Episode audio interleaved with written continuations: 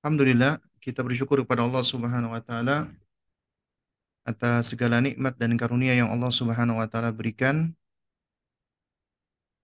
sehingga di pagi hari ini yaitu di hari ke-10 di bulan Ramadan Allah Subhanahu wa taala mengizinkan kita untuk dapat bersuah di dalam program yang diselenggarakan oleh teman-teman dari Muslim Sin ya.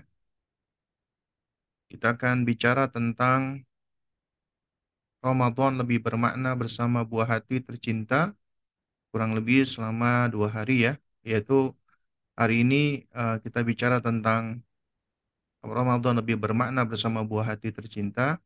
Besok kita akan bicara uh, bahwasanya kesolehan anak dipengaruhi oleh kesolehan kita sebagai orang tua. Nah, bicara tentang uh, agar bulan Ramadan lebih bermakna bersama dengan buah hati ya.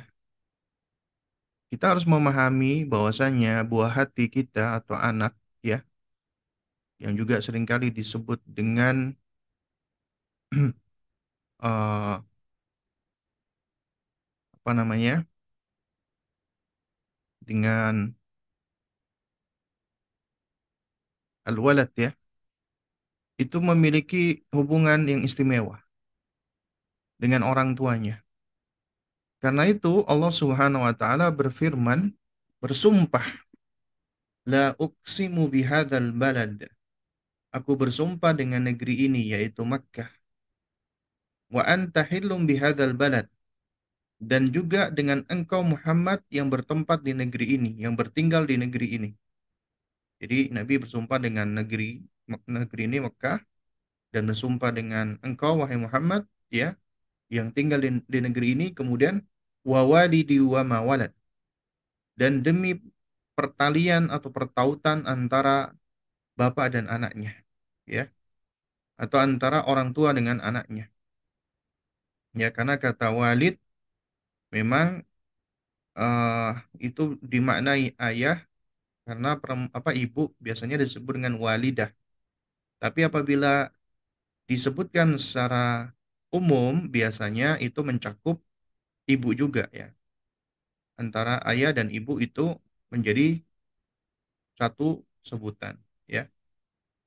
Nah, jadi di dalam ayat ini Allah bersumpah di antaranya dengan menyebut hubungan pertautan antara orang tua dan anak. Kalau kita perhatikan hikmah di dalam sumpah Allah, Allah ini ketika berfirman pasti benar, ya pasti jujur. Nggak mungkin, nggak mungkin Allah Subhanahu Wa Taala ketika berfirman mengandung kesalahan apalagi dusta. Nggak mungkin. Artinya ketika Allah berfirman dengan bentuk khobar saja, pemberitaan, itu sudah pasti benar. Apalagi jika diiringi dengan sumpah. Ya, kalau kita nih manusia ya, manusia biasa. Ketika ngomong, saya kemarin melihat uh, Pak Fulan misalnya. Jadi kita cuma ngasih informasi. Nah, kalau yang menyampaikan ini adalah orang yang dikenal jujur, ya, ketika dia ngomong seperti ini, wah ini berarti ucapan yang benar. Nah, apalagi orang yang jujur ini dia mengatakan, sumpah demi Allah, aku kemarin ketemu sama Pak Fulan misalnya. Maka tentunya itu akan lebih menguatkan lagi berita yang dia sampaikan. Nah, padahal yang ngomong ini manusia ini. Lantas bagaimana kalau yang ngomong ini Allah Subhanahu wa taala? Ditambah sumpah lagi. Nah, berarti itu menunjukkan menguatkan dan menekankan sesuatu. Allah Subhanahu wa taala di sini ingin ya ingin mentakkit sesuatu, menguatkan sesuatu. Di antara tujuannya adalah apa? Untuk menambahkan keyakinan bagi orang beriman. Dengan firmannya saja itu sudah yakin apalagi ditambah dengan sumpah. Semakin menambah keyakinan. Dan kemudian ketika Allah bersumpah, pasti mengandung al-azamah, keagungan. Begitu agungnya sumpah Allah subhanahu wa ta'ala, sampai-sampai Allah aja sampai bersumpah. Ya begitu agungnya. Nah kemudian yang dijadikan oleh objek sumpah oleh Allah atau al-muqassam bi berarti adalah sesuatu yang spesial. Berarti sesuatu yang agung sampai-sampai disebut oleh Allah Subhanahu wa taala. Karenanya segala sesuatu yang disebut oleh Allah sebagai objek sumpah itu memiliki keistimewaan, memiliki keagungan. Ya. Seperti misalnya apa namanya? Uh, ketika Allah bersumpah dengan negeri Mekah, berarti Mekah itu memang istimewa. Allah bersumpah dengan Nabi Muhammad, berarti Nabi Muhammad itu istimewa. istimewa. Dan dan Allah bersumpah dengan hubungan pertalian pertautan antara orang tua dengan anaknya. Berarti hubungan orang tua dan anak itu istimewa. Ya. Berarti istimewa. Nah, ini sebagai apa pengantar dulu ya yang harus kita pahami bersama. Nah, Lalu coba kita perhatikan nih bagaimana kedudukan anak di dalam Islam ya. Bagaimana anak itu dalam pandangan Islam ya. Anak di dalam Islam itu adalah sebagai hibah pemberian Allah Subhanahu wa taala ya. Karena Allah Subhanahu wa taala berfirman Ya lillahi mulkus samawati wal ardi yakhluqu ma yasha. Ya. Adalah milik Allah semua kerajaan langit dan bumi dan Allah menciptakan sesuai dengan kehendaknya, ya.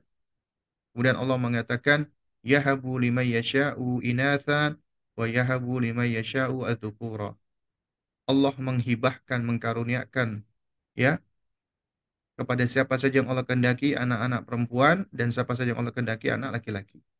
Jadi di Allah menyebutkan kata yahabu. Yahabu artinya Allah memberikan ya hadiah, karunia.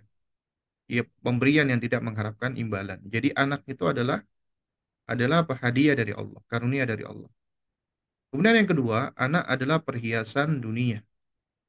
Ya. Atau zinatul hayati dunia Allah berfirman, Al-malu wal banuna zinatul hayatid dunya wal baqiyatu salihatu khairun 'inda rabbika thawaban wa khairun amala. Ya. Allah Subhanahu wa taala, ya. Harta dan anak-anak adalah perhiasan kehidupan dunia, akan tetapi amal kebajikan yang terus-menerus itu adalah lebih baik pahalanya di sisi Rabbmu dan lebih baik untuk dijadikan sebagai pengharapan.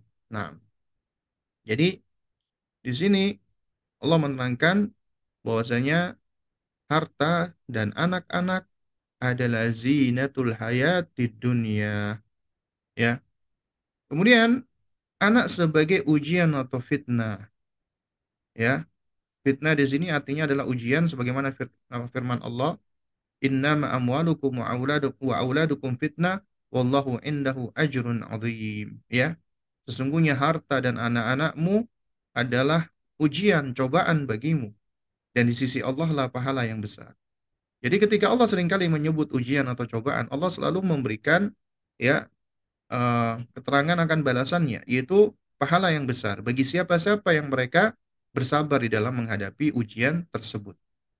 Kemudian anak sebagai musuh, ya dalilnya surat At-Taghabun ayat ke-14 ya. Ya. Allah Subhanahu wa taala berfirman, ya ya ayyuhalladzina amanu ya inna min azwajikum wa auladikum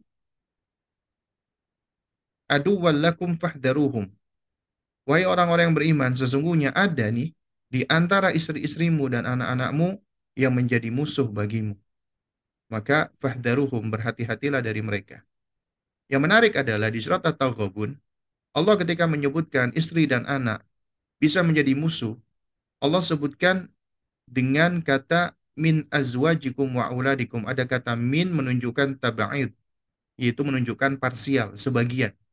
Artinya hanya sebagian saja dari istri dan anak-anak itu menjadi musuh, tidak semuanya. Ya. Sebagian dari istri dan anak-anak itu bisa menjadi musuh. Nah, sementara ketika Allah menyebut ya anak sebagai ujian atau fitnah, nah, harta dan anak itu bisa menjadi ujian, Allah menyebutkan innama amwalukum wa auladukum. Ya. Itu menunjukkan ya apa namanya? Ini menunjukkan uh, hasr ya. Namun apa namanya? yang menetapkan bahwasanya semua harta dan semua anak itu pasti ujian, pasti fitnah, pasti. Ya, nggak ada anak dan harta yang tidak yang tidak menjadi ujian. Ya, ini penting untuk kita pahami bersama. Nah, lalu kemudian anak sebagai apa pewaris yang akan mewarisi kita. Karena itulah kita dianjurkan untuk menikah berketurunan agar kita memiliki apa?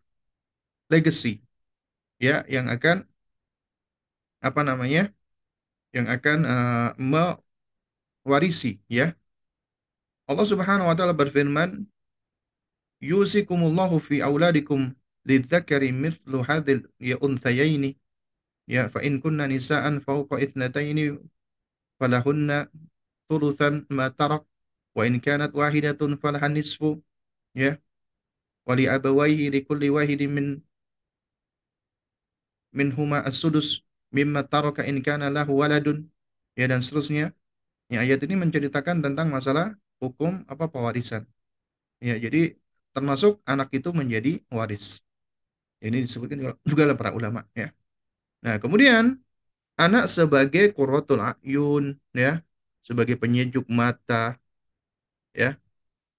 Dan ini Allah sebutkan melalui doanya orang-orang yang soleh yaitu doanya ibadur rahman. Ya walladzina yaquluna dan orang-orang ibadur rahman mereka mengucapkan rabbana hablana min azwajina wa dzurriyyatina qurrata a'yun waj'alna lil muttaqina imama. Ya Rabb kami karuniakanlah kepada kami pasangan dan keturunan kami sebagai sebagai apa? Qurratul a'yun sebagai uh, apa? Penyejuk mata kami dan jadikanlah kami pemimpin bagi orang-orang yang bertakwa. Nah, di sini menarik surat Al-Furqan ayat 74. Yang pertama, Allah menyebut anak sebagai penyejuk mata itu dalam bentuk doa. Doanya berasal dari lisannya orang soleh. Ya, ini sebagai pelajaran bagi kita bahwasanya di antara sebab anak soleh adalah berasal dari kesolehan orang tua. Orang tua yang soleh. Yang kedua, di antara sebab kesolehan anak soleh, ya, adalah dari uh, doa orang tua yang soleh. Jadi yang pertama tadi, orang tua yang soleh itu sendiri menjadi sebab kesolehan. Yang kedua, orang tua yang soleh ini berdoa, mendoakan untuk anaknya. Jadi doa itu adalah sebab kesolehan.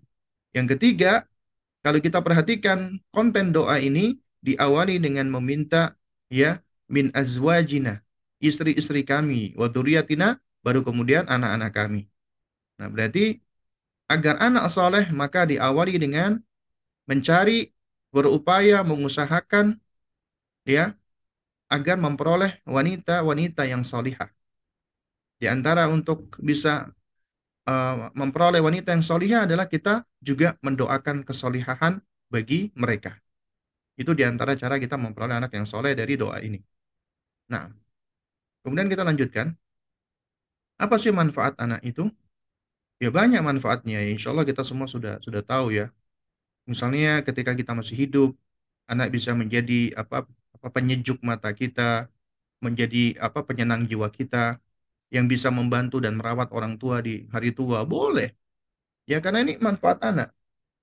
Ya, tapi ini adalah tidak dengan cara kita paksa kamu nanti harus merawat Abi sama Umi. Kalau enggak bukan seperti itu. Ini adalah ibarat kita menanam, maka apa yang kita tanam kita panen. Apabila anak di usia Ya, apa, apabila anak ketika kita di usia tua mereka hadir, berbakti, membantu kita, berarti itu adalah apa yang kita panen. Dari apa yang kita tanam.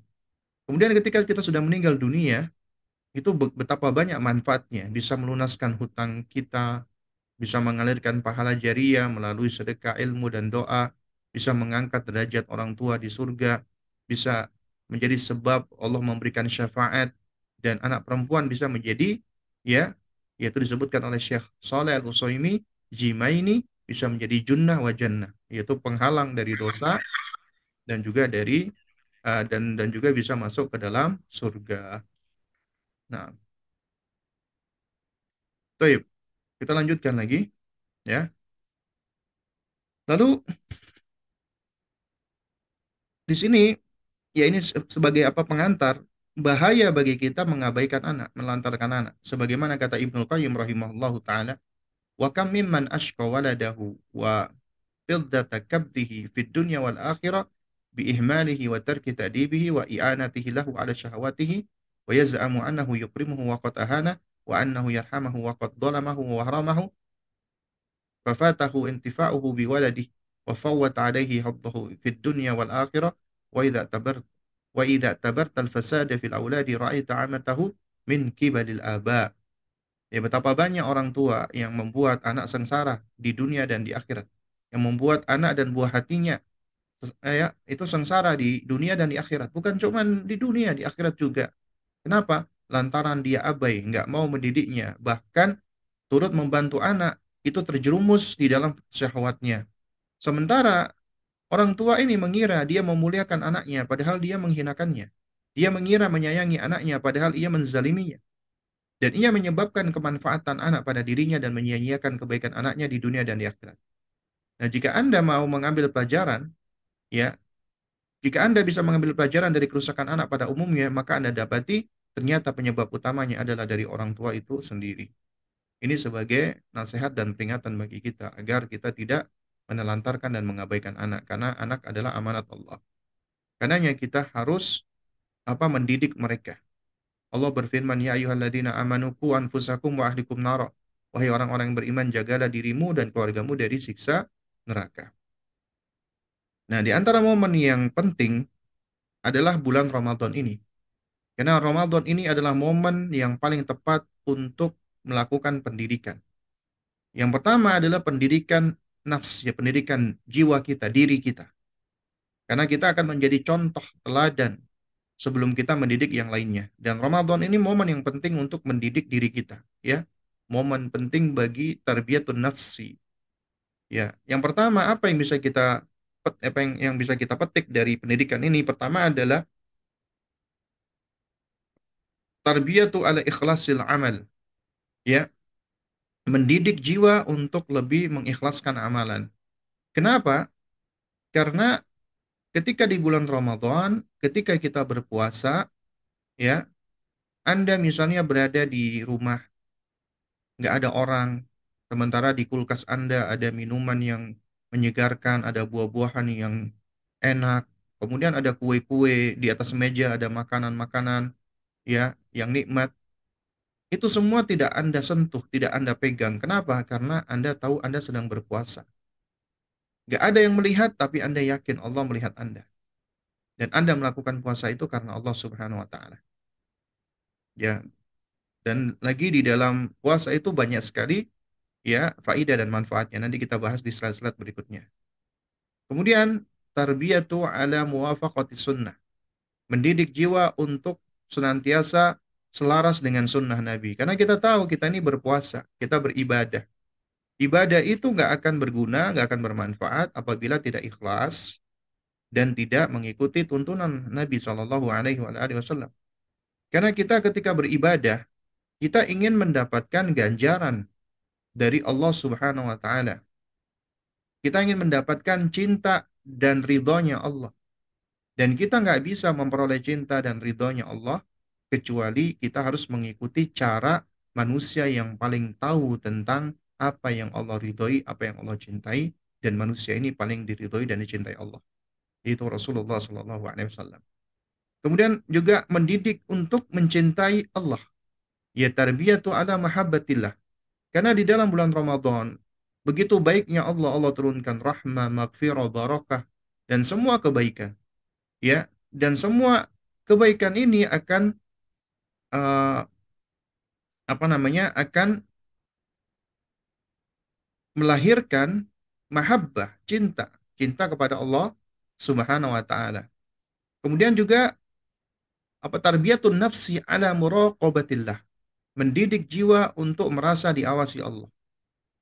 Ya, seperti tadi contohnya, ketika kita berada di di mana pun, ya meskipun kita sendirian, kita nggak mau minum, kita nggak mau makan. Kenapa Allah mengawasi kita gitu loh? Ya, Kemudian tarbiyatu ala ihtisabillahi warroja minhu.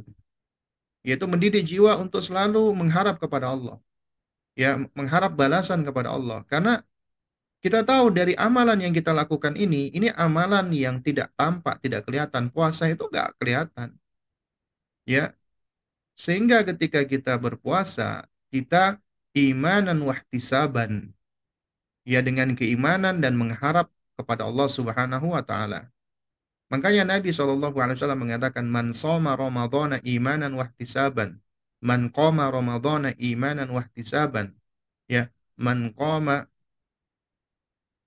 lailatul qadari imanan wahtisaban ghufira lahu ma taqaddama min dhanbi. Siapa yang puasa Ramadan, siapa yang sholat malam di bulan Ramadan? Atau terawih, siapa yang sholat di malam Lailatul Qadar, imanan penuh dengan keimanan, wahtisaban, mengharapkan balasan dari Allah, maka gufirallahu mataqaddama min dambi, akan diampuni dosa-dosanya. Juga tarbiyah ala khasyatillah, mendidik untuk takut kepada Allah Subhanahu wa taala.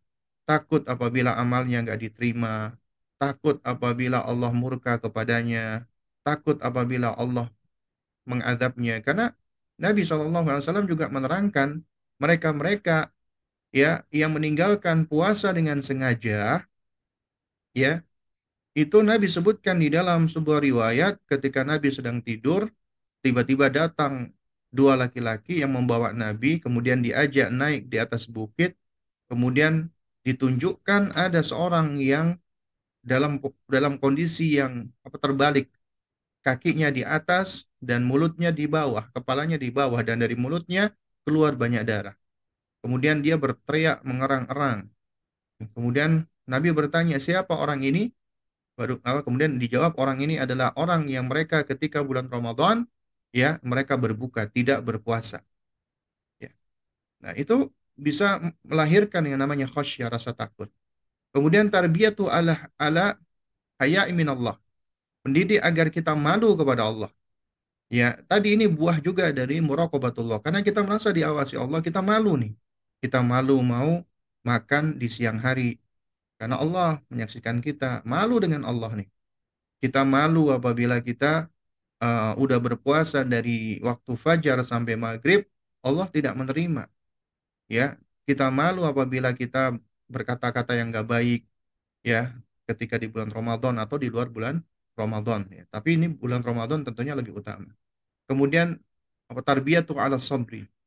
Melatih diri, melatih jiwa, mendidik jiwa untuk lebih bersabar ya kemudian tarbiyatu ala syukri mendidik jiwa juga untuk lebih bersyukur dengan puasa kita belajar bersabar kita bersabar untuk menahan lapar dan haus kita bersabar untuk uh, meninggalkan apa namanya hal-hal yang tidak berguna apalagi yang maksiat kita bersabar di dalam melaksanakan amal ketaatan kita bersabar di dalam menghadapi segala bentuk ujian-ujian Ya, dan kita bersyukur Allah Subhanahu wa taala masih memberikan kita taufik, masih memberikan kita kesehatan, masih memberikan kita kesempatan untuk bersua dengan bulan Ramadan. Akhirnya kita selalu belajar untuk bersabar, bersyukur, bersabar dan bersyukur. Nah, jadi setelah kita tahu nih Ramadan bermanfaat untuk jiwa kita, mendidik jiwa kita, maka ini juga momen yang tepat untuk mentarbiyah dan melatih anak-anak kita. Ya. Di antaranya, bulan Ramadan adalah momentum yang tepat untuk mendidik kecerdasan anak kita. Allah udah berikan kepada anak kita ya, itu kecer kecerdasan majemuk ya. Kecuali uh, kita tidak menerima yang namanya musik ya. Namanya ada kecerdasan musikal ya. Meskipun menurut orang kafir itu adalah kecerdasan, tapi bagi kita segala sesuatu yang dilarang oleh Allah dan Rasulnya, maka itu tidak termasuk bagian dari kecerdasan. Taruhlah dianggap kecerdasan, tapi cerdas di dalam melaksanakan kemaksiatan. Ya. Nah, yang pertama, ini momentum untuk mendidik kecerdasan spiritual anak. Ya. Aspek rohiyah. Karena anak-anak yang dididik dari aspek spiritualnya, dia akan lebih matang secara kejiwaan. Dia akan lebih uh, apa teguh dan lebih kuat ya Kenapa? Karena dia memiliki kedekatan dengan Allah Subhanahu wa taala dan dia memiliki alaqah atau apa bonding ya, ikatan dengan Sang Pencipta. Sehingga di bulan Ramadan ini ketika kita mendidik mereka untuk berpuasa di antaranya, kemudian juga kita sibukkan dengan amal-amal ketaatan, maka itu akan ya membantu anak untuk memiliki uh, apa spiritual yang baik dengan Robnya. Sehingga dia memiliki kecerdasan spiritual. Karena kecerdasan spiritual ini akan memancarkan ketenangan pada anak. Dia menjadi tenang, damai, kemudian lebih baik dalam perkataan, punya akhlak yang bagus ya. Kemudian kecerdasan emosional. Ya. Apalagi ketika manusia, anak-anak kita berlatih ya untuk menahan lapar. Ketika menahan lapar, itu biasanya manusia cenderung lebih lebih lebih sensitif ya. Nah, sehingga ketika dia mendapatkan apa perlakuan yang nggak baik ya, apa perlakuan-perlakuan buruk ya, dia akan cenderung mudah untuk meledak ya. Nah, dari sini ketika seseorang sadar dia itu sedang berpuasa dan kemudian dia diuji, dia akan belajar untuk meregulasi perasaan dan emosi dia. Sehingga anak akan lebih memiliki kekuatan di dalam kecerdasan emosional. Kemudian juga kecerdasan intelektualitas. Secara akliyah, secara intelektual, secara kognisi juga akan semakin bertambah. Ya. Banyak penelitian yang menyebutkan berpuasa itu ya bisa membantu untuk melatih konsentrasi, fokus, dan meningkatkan kecerdasan. Itu banyak penelitian-penelitian secara ya saintifik dan apa namanya mediknya. Ya, namun di antara kecerdasan intelektual yang penting bagi anak adalah ketika di bulan Ramadan ini mereka disibukkan dengan hal-hal yang uh, bersifat ilmiah. Kayak misalnya mereka diajak untuk membaca buku atau mengikuti kajian-kajian anak, kemudian juga diberikan kisah-kisah yang bermanfaat, ya, kemudian diajak ke masjid dan seterusnya, itu akan meningkatkan kecerdasan intelektualitas mereka. Kemudian yang berikutnya adalah kecerdasan sosial. Ya, ini juga penting agar mereka memiliki sensitivitas sosial. Karena mereka akan merasakan lapar dan haus. Lapar dan haus kita cuma sebentar. Sementara di sana ada orang yang lapar dan haus itu berhari-hari gitu loh. Mereka belum tentu punya makanan. Kita alhamdulillah masih diberikan Allah makanan berbuka. Sehingga ketika kita turut bis, apa ya merasa turut atau turut merasakan apa yang dirasakan oleh mereka orang-orang yang susah, ini akan membangun empati kita, ya. Sehingga ini akan menjadikan ya lebih cerdas sosial. Lalu kemudian juga di dalam interaksi, ya kita juga belajar ini untuk apa regulasi ya. Ketika misalnya ada seseorang yang menghardik kita, menjelek-jelekkan kita, mengumpat kita, ngomelin kita, ngajak kita berantem ya, itu Nabi SAW sudah sudah sudah apa namanya meng, sudah mengajarkan yaitu cukup ucapkan ya ini saimun ini saimun aku sedang puasa aku aku sedang puasa artinya abaikan nggak usah diurusi yang seperti itu. Nah kemudian yang nggak kalah penting lagi Ramadan adalah momentum untuk ya melatih dan mengajarkan akhlak dan karakter pada anak kita. Di antaranya adalah ya akhlak atau karakter kejujuran. Karena sama tadi ya yang kita sebutkan ya di penjelasan sebelumnya yaitu tentang apa tarbiyatun nafsi ya pendidikan jiwa yaitu ketika seseorang dia berpuasa dia merasa bahwasanya dirinya itu diawasi oleh Allah dia melakukan ibadahnya karena Allah ya dia melakukan puasanya itu adalah untuk Allah makanya dia nggak mau makan dan minum dan membatalkan puasanya begitu saja tanpa ada utur syar'i ya dan kemudian juga Puasa itu melatih lisannya dan seluruh anggota tubuhnya juga turut untuk tunduk kepada Allah. Ya, sehingga itu akan melatih kejujuran. Ya, jujur di dalam perbuatan dan jujur di dalam lisan. Termasuk jujur di dalam keimanan. Ya. Nah, kemudian yang kedua adalah kedisiplinan, debat. Anak-anak yang mereka berpuasa, mereka akan belajar untuk disiplin. Mulai dari bangun sahur sampai di waktu berbuka, kemudian mereka dilatih untuk sholat di waktunya, berjamaah, kemudian mereka diberikan aktivitas-aktivitas yang berguna dan bermanfaat, artinya membangun rutinitas. Kemudian yang ketiga adalah berempati, akan melatih akhlak empati mereka agar mereka semakin empati, ya. Bisa turut merasakan apa yang dirasakan oleh saudaranya mukmin. Ya, apalagi ketika mereka turut berpuasa. Juga ketika mereka misalnya sedang berbagi sedekah diajak ke yayasan apa namanya? ke uh, apa namanya? ke yayasan yatim piatu misalnya. Ya atau ke apa, panti sosial atau yang semisalnya diajak mereka untuk berbagi dengan fukara wa masakin maka itu akan menumbuhkan empati mereka dan mereka senang berbagi. Kemudian juga mengajarkan mereka untuk tawadhu ya untuk rendah hati tidak sombong ya dan juga untuk hidup sederhana. Ini di antara momentum. Nah sekarang Ya, apa yang bisa kita lakukan agar Ramadan ini semakin bermakna?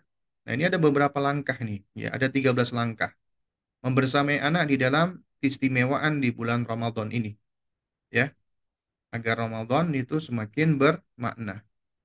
Nah, jadi apa saja yang pertama ya adalah jadilah contoh atau teladan wahai orang tua.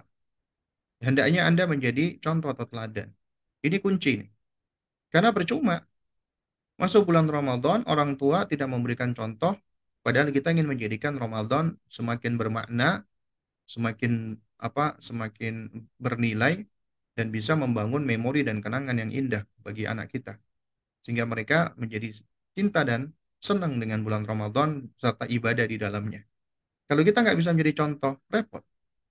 Kita menjadi contoh atau teladan dalam hal-hal apa? Pertama, dalam hal menunjukkan kegembiraan atas datangnya bulan Ramadan. Bahkan dari jauh-jauh hari, kita udah senang. Udah sonding, Masya Allah. Nak, Insya Allah tiga bulan lagi akan masuk bulan Ramadan, nak. Kenapa, Bimi? Bulan Ramadan. Oh, bulan Ramadan itu bulan istimewa. Ya, semakin dekat kita semakin bahagia. Tunjukkan kegembiraan. Ya, karena ini bulan yang dinanti-nanti gitu loh. Kemudian setelah bulan Ramadan masuk, bahkan sebelumnya, kita sudah tunjukkan ini contoh semangat kita di dalam beribadah dan beramal saleh. Mulai dari memperbanyak puasa sunnah, ya, terutama di bulan Rajab dan Sya'ban. Ya, kita udah mulai memperbanyak puasa sebagai bentuk melatih diri kita. Sholat jamaah di masjid, memperbanyak sholat sunnah di rumah. Karena sholat sunnah lebih utama di rumah, meskipun untuk laki-laki. Tapi sholat jamaah laki-laki harus di masjid. Kemudian memperbanyak tilawatul Quran, kemudian banyak berzikir, termasuk zikir pagi dan petang, lebih dermawan lagi bersedekah dan berinfak. Kita menjadi contoh. Mereka akan mengamati, melihat, memperhatikan dan apa yang diamati, diperhatikan dan dilihat oleh anak itulah yang akan lebih lebih mempengaruhi. Nah, kemudian yang kedua, adalah kita sounding nih, ceritakan tentang keistimewaan bulan Ramadan. Ya. Nah, di antaranya kita sampaikan bulan Ramadan nah, adalah bulan diturunkannya Al-Qur'an, ya. Syahrul Ramadan alladzi unzila fihi Al-Qur'an. Bulan Ramadan adalah bulan yang di bulan ini Al-Qur'an diturunkan padanya. Makanya menjadi ya afdhalus ya menjadi afdhalus syuhur menjadi bulan yang paling istimewa, bulan yang paling baik. Begitu luar biasanya nah Al-Quran. Begitu hebatnya Al-Quran. Al-Quran kalamullah, firman Allah, perkataan Allah.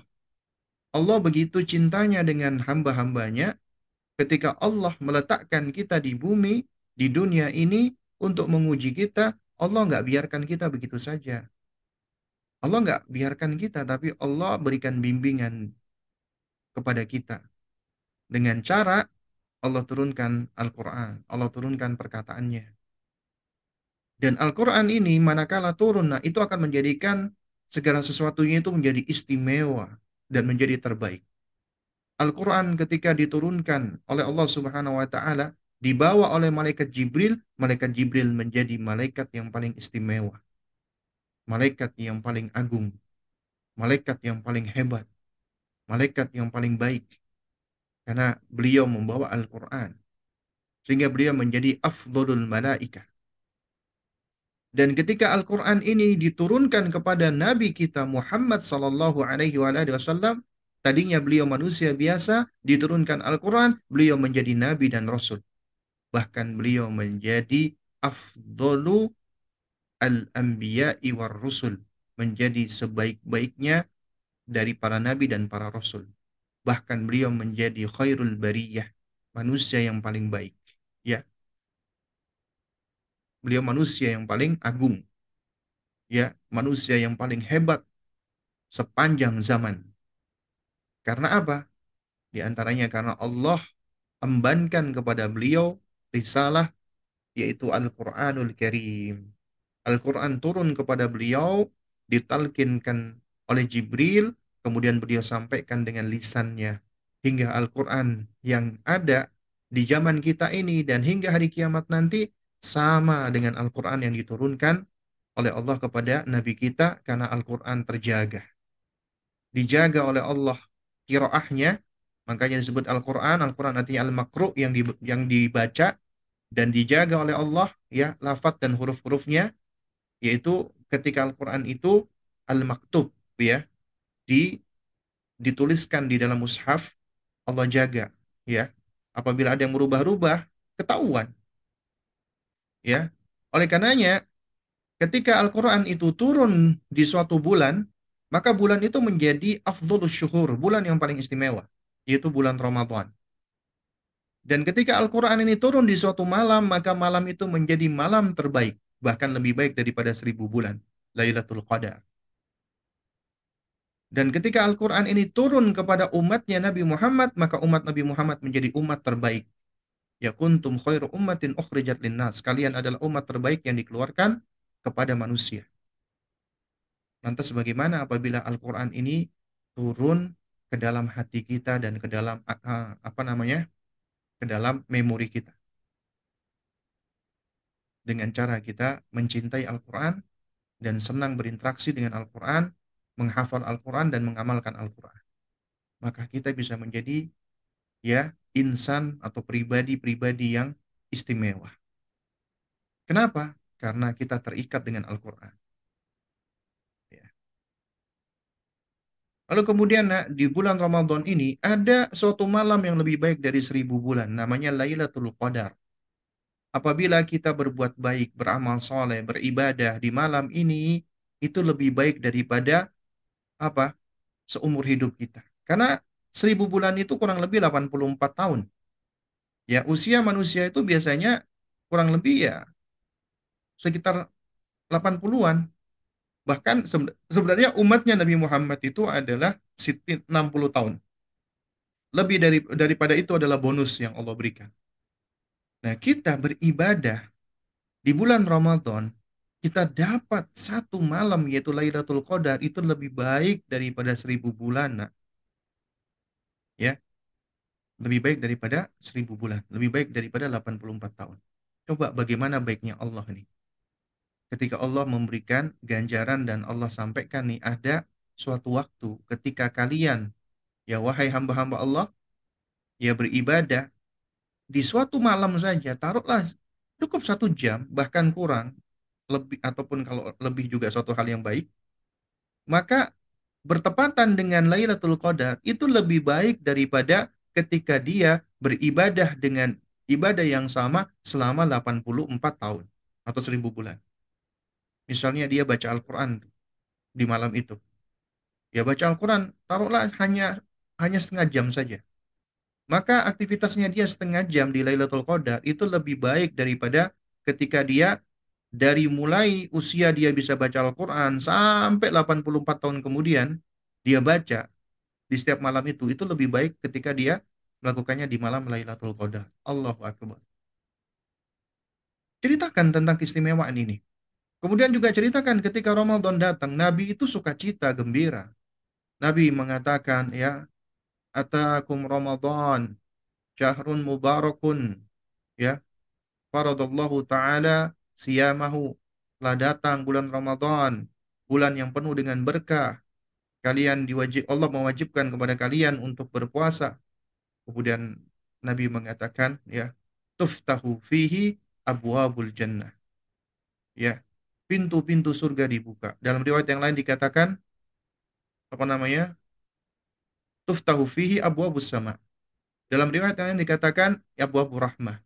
Pintu surga, pintu langit, pintu rahmat dibuka lebar-lebar oleh Allah. Dan ya, watughlaqu fihi abwabun niran. Dalam riwayat yang lain dikatakan abwabul jahim. Pintu jahanam, pintu neraka ditutup rapat-rapat. Dan kemudian setan-setan, terutama pembesar-pembesarnya, itu dibelenggu. Nah, kemudian kata Nabi, ya, ada setiap malamnya Allah memberikan pembebasan kepada hamba dari siksa neraka. Maka apabila dia mendapatkan ini, sungguh dia telah terbebaskan dari siksa neraka. Ini keistimewaan bulan Ramadan. Bulan yang penuh berkah, bulan yang penuh kebaikan. Ya. Maka ceritakan ini semua kepada anak kita agar dia tuh senang dan cinta. Kemudian apa yang diperintahkan oleh Allah? Ya. Nabi mengatakan atakum Ramadan syahrun mubarakun ya. Faradallahu ta'ala siyamahu. Allah mewajibkan untuk berpuasa di bulannya. Juga dalam surat Al-Baqarah Allah mengatakan ya, "Waman syahida minkum" ya. Namanya? "Waman syahida minkum syahra falyasumhu."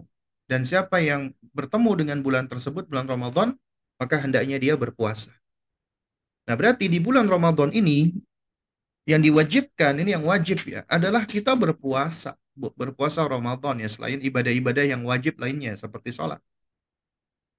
Nah tapi di Ramadan ini Allah wajibkan kita untuk berpuasa dan ini termasuk rukun Islam ya. Maka terangkan tentang keutamaan berpuasa. Berpuasa nak itu ibadah eksklusif yang dibalas khusus oleh Allah sesuai kehendaknya. Karena Allah berfirman di dalam hadis qudsi Allah mengatakan kullu amal ibni Adam lahu setiap amal keturunan Adam itu untuk dirinya. Artinya kebaikan untuk diri kita masing-masing ketika kita berbuat kebaikan.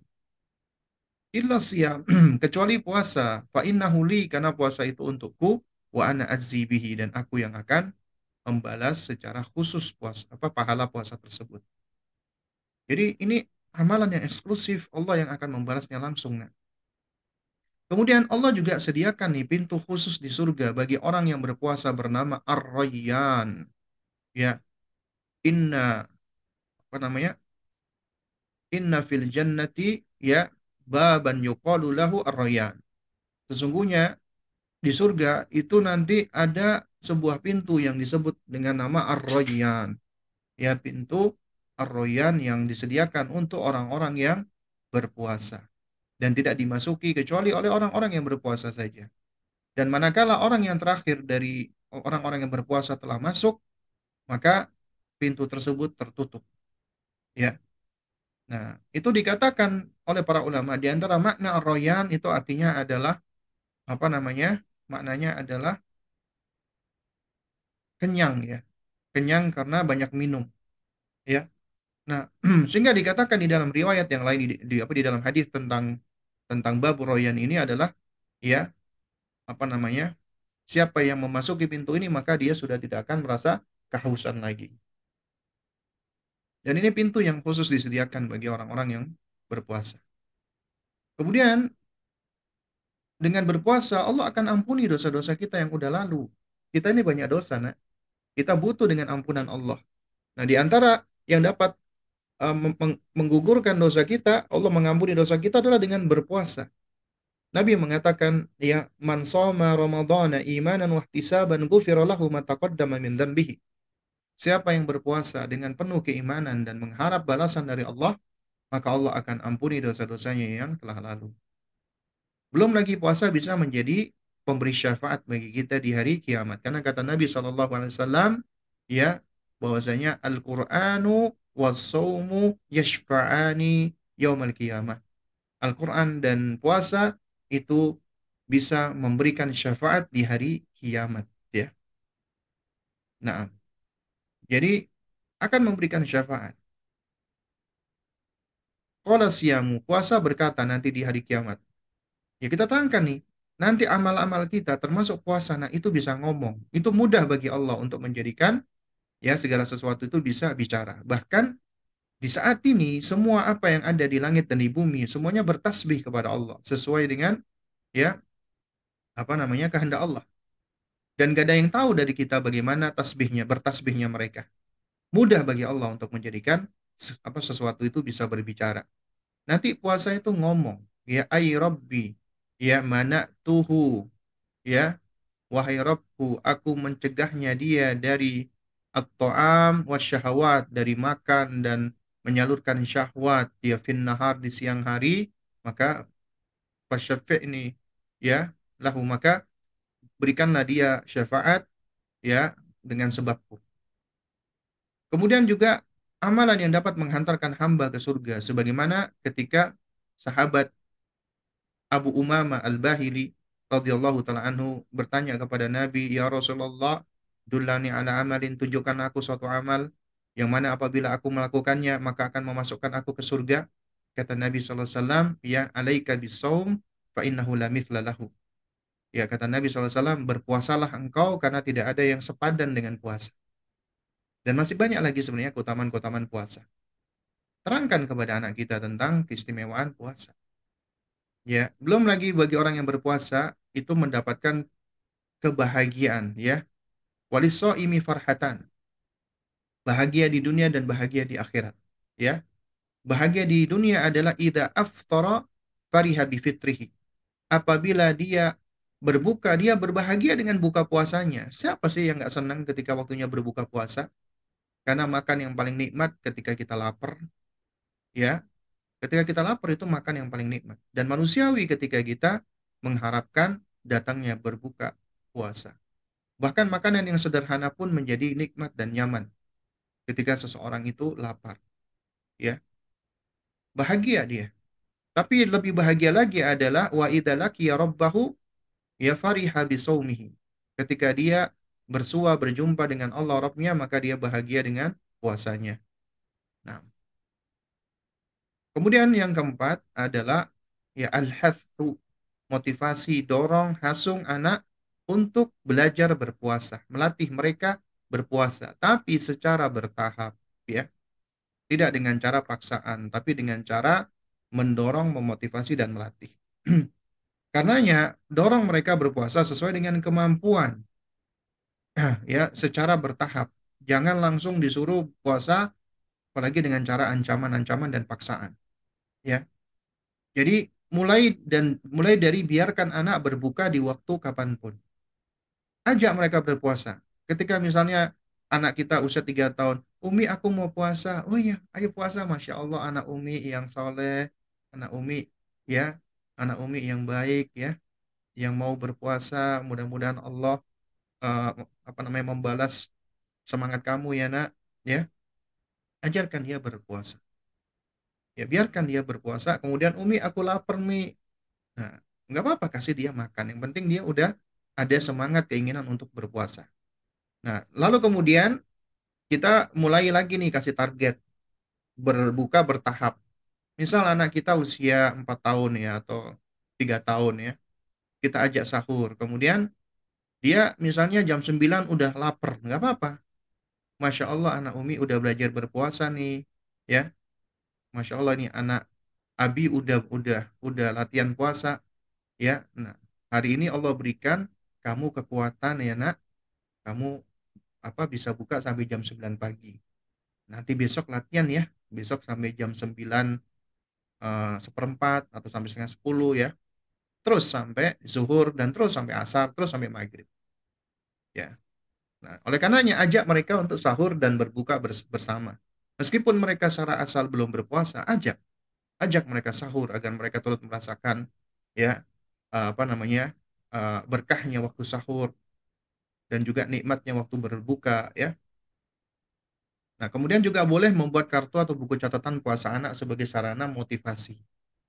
Jadi orang tua yang cerdas nih, dia itu boleh dia bikin buku catatan. Anakku mulai belajar puasa usia berapa gitu kan. Oh ternyata usia 4 tahun dia udah kuat loh puasa sampai asar. Ya, bahkan ada yang sampai maghrib gitu. Jadi dia punya catatan-catatan. Itu bisa semakin mendorong orang tua dan anak. Jadi misalnya di tahun depan anaknya, kamu lihat nak, Masya Allah, kamu tahun kemarin kamu berhasil puasa eh, sampai asar ya. Sekarang mudah-mudahan kamu kuat ya nak sampai maghrib gitu. Kemudian apresiasi usaha anak, upayanya, jangan hasilnya. Yang penting dia mau berusaha. Ya meskipun akhirnya dia nggak kuat atau dia batal sebelum maghrib, yang penting usahanya. Ya, yang paling penting adalah apa? Upayanya atau usahanya. Jadi eh, adapun apa namanya eh, dia berhasil sampai penuh atau enggak itu itu belakangan karena itu eh, kita apresiasi upayanya atau usahanya. Yang penting dia sudah mau berusaha. Dia senang. Yang paling penting dia senang. Kemudian boleh memberikan hadiah kepada anak atas puasanya meski dengan materi dunia, tapi dengan pijakan syar'i. Boleh. Ini diterangkan oleh para ulama kita. Ya, tapi tetap dengan pijakan syar'i. Agar mereka tahu upaya mereka itu adalah upaya yang memang apa namanya? yang yang memang layak untuk diapresiasi gitu loh. Sementara memberikan hadiah itu bagian dari kita mengapresiasi. Masya Allah nak, kamu ya eh, tahun ini kamu berhasil puasa sampai maghrib ya puasa penuh. Habis sama Umi senang, habis sama Umi bangga, Masya Allah. Ya, ya. Nah, jadi apa namanya? Jadi kita boleh memberikan hadiah berupa materi, tapi dengan pijakan syar'i ya. Misal kita kasih hadiah sepeda, itu pijakan syar'inya adalah yang pertama, ya, Alhamdulillah nak, Allah berikan kamu kekuatan, Allah berikan kamu kemudahan, jadi keberhasilan dia itu nggak lepas dari pertolongan Allah. Itu yang pertama. Yang kedua, ya, adalah karena usaha dan upaya kamu nak, ya, maka kamu berhak untuk untuk untuk mendapatkan hadiah dan hadiah ini adalah dari Allah dititipkan kepada Abi atau Umi. Kalau Allah nggak memberikan rezeki kepada Abi sama Umi, Abi nggak bisa beli sepeda ini. Jadi ini sejatinya dari Allah. Kemudian yang ketiga, ajarkan dia selalu bersyukur kepada Allah, kemudian kepada orang tuanya. Kemudian yang keempat, nah ini yang penting juga, ya, kamu bahagia nggak nak ketika dapat hadiah? Oh seneng bi, seneng mi, masya Allah. Tapi kebahagiaan kamu yang kamu rasakan ketika kamu dapat hadiah di dunia ini, nanti di akhirat itu hadiah Allah lebih baik lagi. Lebih baik lagi hadiah Allah di akhirat. Emang aku nanti di akhirat akan dikasih apa Mi sama Allah? Apa saja nak yang kamu inginkan? Oh iya, iya. Emang aku akan dapat eh, mobil lebih baik daripada itu nak. Aku dapat apa rumah lebih baik daripada itu nak. Semua apa pun yang dia sebut yang dia sebutkan kita katakan lebih baik. Ya. Nah, lalu kemudian yang kelima adalah menghiasi rumah agar merasa nyaman, enak. Karena rumah itu shelter, tempat kita berlindung dari panas, dingin. Rumah adalah tempat kita berkumpul bersama, ya. Dan rumah itu adalah ya ibaratnya itu sebagai tempat manusia bertumbuh ya untuk menjadi manusia seutuhnya. Karenanya kita harus menjadikan rumah itu nyaman, ya, home sweet home. Kita jadikan rumah yang baiti jannati, rumah surgawi, ya. Jadi nggak mengapa menghias dan mempercantik rumah dengan berbagai hiasan dan dekorasi dalam rangka menyambut Ramadan. Ini juga difatwakan oleh sebagian besar ulama kita. Ya, yang akan membuat penghuni rumah menjadi senang dan men- mendapatkan kenyamanan. Karena ini adalah urf kebiasaan yang hukum asalnya mubah. Tapi dengan syarat nih, syaratnya pertama, menghias rumah ini tidak diyakini sebagai bagian dari rentetan dan ritual ibadah. Ya, jadi nggak dianggap sebagai, oh ini sunnah Nabi, oh ini adalah bagian dari ibadah. Tidak. Ya, tapi ini adalah urf kebiasaan. Adat-adat itu adalah adalah perkara-perkara di luar ibadah. Ya. Kemudian tidak menganggap salah satu bentuk hiasan sebagai syiar Islam kecuali apabila ada dalilnya. Misal yang nganggap bulan bulan bintang itu sebagai simbol Islam atau misalnya ada lampu-lampu dan lain sebagainya itu dianggap sebagai simbol Islam. Ini tidak benar. Itu semua adalah urf ya. Itu semua adalah kebiasaan yang hukum asalnya mubah. Kemudian secukupnya saja, tidak berlebih-lebihan atau israf. Ya sampai beli ini mengeluarkan uang sampai jutaan, apalagi sampai puluhan juta, maka itu termasuk israf, berlebih-lebihan, boros, ya, dan juga tabdir. Sementara tabdir itu adalah apa? Adalah ikhwana syayatin, ya, saudaranya syaitan. Jadi jangan sampai tabdir. Kemudian tidak ada unsur yang tasyabuh. Menyerupai orang kafir. Misalnya kita pasang pohon, kemudian dihiasi dengan lampu, seperti ya eh, tradisinya orang-orang Nasrani misalnya. Dan tidak mengandung perkara yang haram, seperti kita pasang gambar makhluk bernyawa, kita pasang dengan musik-musik atau yang semisalnya ya.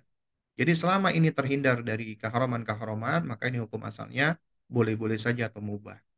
Kemudian baru membersihkan rumah dari keburukan ya. Selain dibersihkan dari kotoran ya, kotoran hissi yang fisik juga harus dari sebab-sebab yang dapat mengotori hati dan jiwa. Karenanya dianjurkan untuk melepaskan semua pajangan. Pajangan baik patung atau gambar atau foto makhluk bernyawa di dalam rumah. Foto perkawinan, foto anak, foto orang tua, foto kiai, foto habib, atau foto apa pun yang ada, dicopot semuanya. Karena malaikat nggak mau masuk di rumah yang dipasang atau dipajang adanya patung atau gambar makhluk bernyawa. Yang kedua, ya jauhkan semua alat dan instrumen musik dari rumah karena instrumen musik ini adalah ya apa namanya adalah uh, mizmam mizmamur uh, mizmar asyayatin ya apa namanya uh, ini adalah instrumennya syaitan ya alat-alat musik itu kemudian juga perhatikan ini tentang sarana-sarana hiburan yang dapat begitu melalaikan dan menghilangkan makna daripada Ramadan seperti TV, internet, itu kalau perlu dimatikan atau di, dijauhkan. Setidaknya batasi. Hanya konten-konten yang bermanfaat saja. Bulan Ramadan ini, itu banyak konten yang nggak berguna. Meskipun bawaannya acara sahur lah, acara berbuka, ya isinya itu dengan lawak-lawak yang nggak ada kualitasnya, nggak bermutu, dan seterusnya. Ya, itu dapat merusak. Merusak ya akal merusak jiwa. Makanya jauhkan juga konten-konten negatif yang ada pada gawai, pada smartphone, dan hilangkan kebiasaan-kebiasaan buruk. Latih untuk, ya misalnya anak yang suka teriak-teriak, ayo sekarang kita bicara, nggak usah teriak-teriak, Umi, Abi bisa mendengar, ya apalagi yang ngomongnya kotor-kotor, ya. Maka itu harus dilatih untuk dihilangkan. Kemudian yang ketujuh, bangun habit, kebiasaan, dan rutinitas bersama. Ini adalah sebagai sarana untuk melatih kedisiplinan. Karenanya ajak anak untuk bersepakat untuk mulai bangun pagi, bangun sahur. Ya. Dan ini sekaligus untuk melakukan apa preparasi biologis anak dalam membangun habit yang baik. Selama sebulan apabila anak itu kita atur nih ya. Malamnya badal isya, badal taraweh, ya itu kita upayakan supaya bisa istirahat, bisa tidur agar sahur mereka bisa bisa bangun dan tidak begitu mengantuk. Ya. Ini apabila dilakukan terus-terusan, ini akan apa ya? Akan uh, mengadjust tubuh ya, fisik, bio, biologis tubuh itu akan teradjust sehingga dia akan terbiasa. Tadinya berat menjadi tidak berat lagi. Dan biasakan anak untuk melakukan sholat subuh berjamaah bersama orang tuanya, baik di rumah untuk anak perempuan atau di masjid untuk anak laki-laki. Ya. Karena apabila hari itu diawali dengan syukur kepada Allah, dengan berzikir, apalagi dengan doa, ya kemudian juga dengan sholat, maka itu adalah awal hari yang paling baik yang akan membangun ya mood anak ya secara positif. Kemudian bangun kebiasaan anak-anak dengan kebiasaan yang baik mulai dari zikir pagi, petang, ya tapi tentunya secara bertahap, tidak dengan cara paksaan. Karena paksaan itu sering kali tidak ber tidak efektif ya. Kemudian kita tentukan waktu-waktu untuk belajar Al-Quran, untuk menyimak Al-Quran, untuk membaca atau tilawatul Quran, untuk menghafal, untuk murojaah, tentunya sesuai usia dan kemampuan anak. Kemudian fasilitasi anak dengan permainan-permainan yang mubah, yang bermanfaat, yang baik, atau buku-buku cerita seputar apa Ramadan, ya. Kemudian buat kalender, agenda apa Ramadan, ajak mereka untuk misalnya mengisi poin-poinnya seperti jurnal dan yang semisalnya, ya. Ah, misalnya mereka melakukan apa kebaikan-kebaikan, ya itu boleh apa namanya eh, dituliskan misalnya anak yang nuliskan aku hari ini telah berbagi pensil dengan temanku yang tidak membawa pensil. Itu masya Allah. Ya kenapa? Untuk menghargai.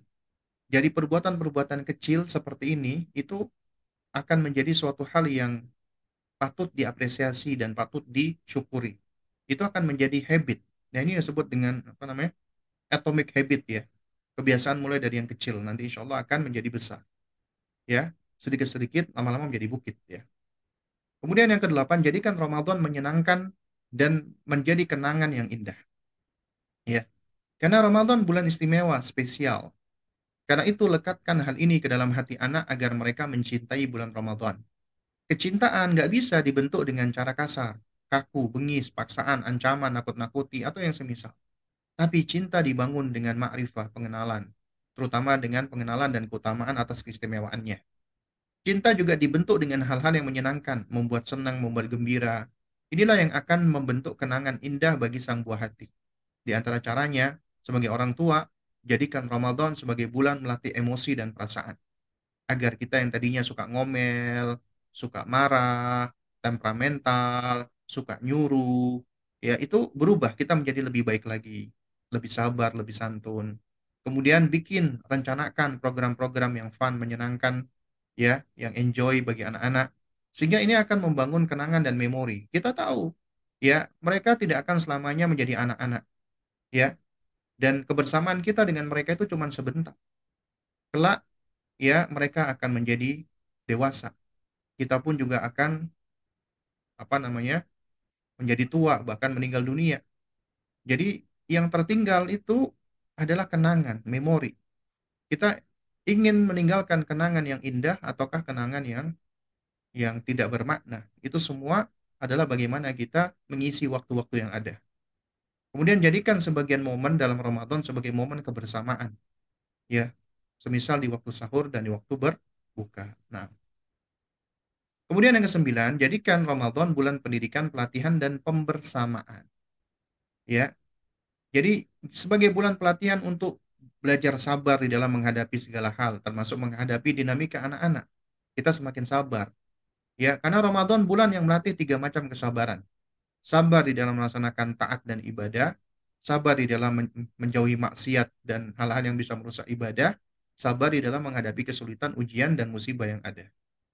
Jadikan Ramadan untuk membentuk karakter dan perangai yang baik bagi orang tua khususnya, kemudian uh, untuk melatih anak-anak, yang dengannya akan mempengaruhi pula ya karakter sang anak. Jadikan Ramadan sebagai bulan untuk belajar disiplin. Orang tua harus disiplin. Anak banyak menyerap kedisiplinan dari sosok ayah. Kalau orang tua, terutama ayah nggak disiplin, sulit bagi anak untuk bisa disiplin. Jadikan Ramadan untuk menghilangkan kebiasaan buruk nih, khususnya bagi para ayah yang masih suka merokok, dan juga uh, para ibu yang suka ngerumpi, gibah, dan lain sebagainya. Maka tinggalkan itu semua, dan jadikan Ramadan sebagai bulan untuk belajar bareng, belajar bersama kita duduk bersama keluarga, duduk bersama istri, kemudian sambil baca buku, berkisah, dan seterusnya. Nah, kemudian yang ke-10, jadikan Ramadan bulan spesial yang selalu dinanti-nanti, selalu ditunggu-tunggu. Ya, ini adalah yang dilakukan oleh para ulama salaf. Bahkan mereka sampai berdoa, kanu yad'unallaha sittata ashur, ya, qabla apa Ramadan, ya, an yuballighahu. Ya. Dahulu para salaf mereka berdoa kepada Allah enam bulan sebelum Ramadan agar mereka bisa dipertemukan di dengan bulan Ramadan. Dan ketika bulan Ramadan sudah berlalu, juga sama, kanu yad'un Allah mereka berdoa kepada Allah Subhanahu wa taala apa namanya? Sitatu ashhur ba'da Ramadan enam bulan setelah bulan Ramadan ya an yataqabbala anhum agar Allah menerima amal-amal mereka, ya. Nah, di antara cara menjadikan dan menanamkan istimewa bulan Ramadan kepada anak agar apa namanya selalu menanti-nanti dan spesial adalah ajak anak ketika buka puasa bareng meskipun mereka belum berpuasa. Agar ini bisa menjadi momen yang bahagia dan dinanti-nanti. Misalnya diajak untuk menentukan buka berpuasa apa untuk untuk menu buka ya seorang ibu ngomong ke anaknya, "Nak, kamu pengen buka puasa apa hari ini?" Jadi atau diajak misalnya bermusyawarah. Gitu. Abi sama uh, kakak, adik pengen buka puasa apa gitu. Atau diajak jalan-jalan sore menunggu buka. Ini hukumnya mubah saja. Ya hukumnya mubah boleh. Ya misalnya sambil cari takjil. Ayo nak kita cari kolak yuk. Ayo kita cari uh, kelapa yuk. Atau diajak serta membantu menyiapkan hidangan buka. Ya. Ini juga melatih apa namanya skill ya anak dan juga melatih kemandirian dan tanggung jawab dan atau juga bisa diajak berbuka bersama kerabat ya misalnya kumpul di rumah kerabat di rumah sahabat atau di masjid asalkan ya acara buka bersamanya tidak mengandung kesia-siaan apalagi yang haram ya dan tidak sampai meninggalkan sholat berjamaah sholat maghrib berjamaah Kemudian ikut sertakan anak di program-program Ramadan yang ceria, yang, yang menyenangkan, namun bermanfaat. Ajak serta sholat raweh berjamaah di masjid dan boleh kita ganti-ganti lokasi masjid yang dekat, yang jauh, asalkan tidak menganggap ada keutamaan pada masjid tersebut.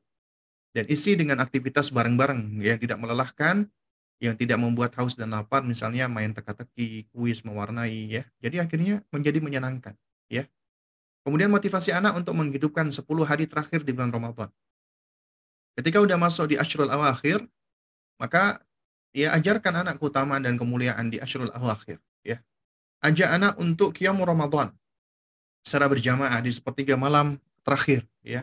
Tapi perhatikan usia dan durasi salat. Jangan sampai anak kecapean dan gak enjoy ketika beribadah. Kemudian ajak anak itikaf di masjid. Ya, sembari dijelaskan adab-adabnya ya terutama di malam-malam ganjil. Dan lebih motivasi dan dorong anak agar lebih bersemangat lagi. Ya, ibaratnya ini perlombaan, maka semakin dekat garis finish, maka semakin bersemangat, semakin gaspol menjelang sprint.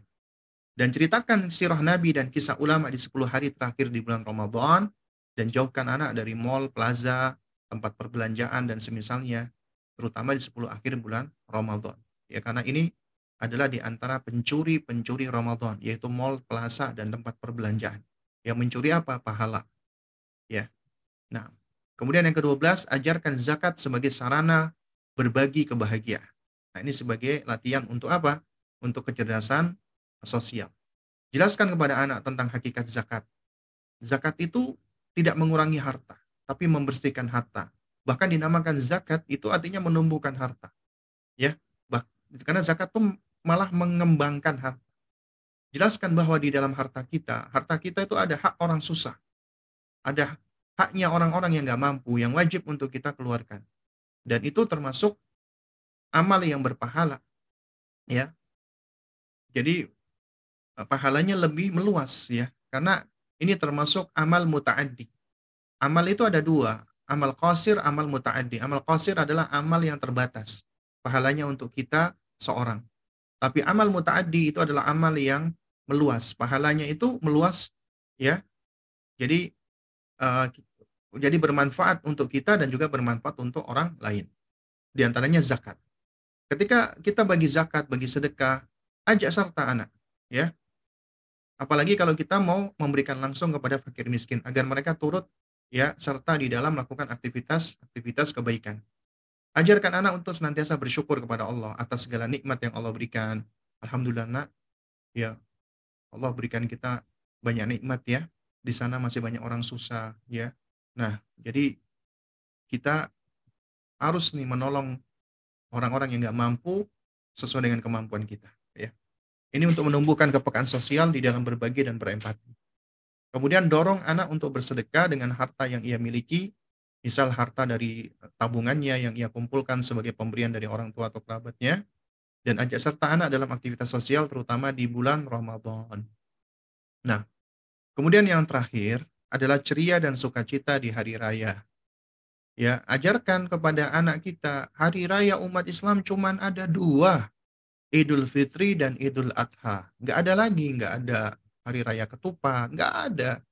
Apa hari raya yatim, hari raya ini, hari raya itu nggak ada. Hari raya Islam cuma dua, Idul Fitri dan Idul Adha. Karenanya kita cukup ya merayakan hari raya hanya di Idul Idul Fitri dan Idul Adha. Adapun selain itu kita nggak boleh merayakannya. Ajarkan bahwa Aid bukan sekedar berpakaian indah dan baru, tapi Aid adalah hari di mana iman dan takwa semakin indah. Ya, kita semakin baik, ya, kita semakin semangat beribadah. Ajak serta anak untuk sholat Aid di lapangan bersama kaum muslimin untuk menyaksikan kebahagiaan dan syiar Islam. Ajak istri bahkan yang lagi haid juga diajak keluar meskipun tidak sholat tapi turut menyaksikan syiar-syiar di kala Aid.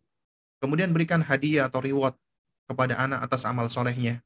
Ketika dia berpuasa, terawih, boleh kita kasih hadiah.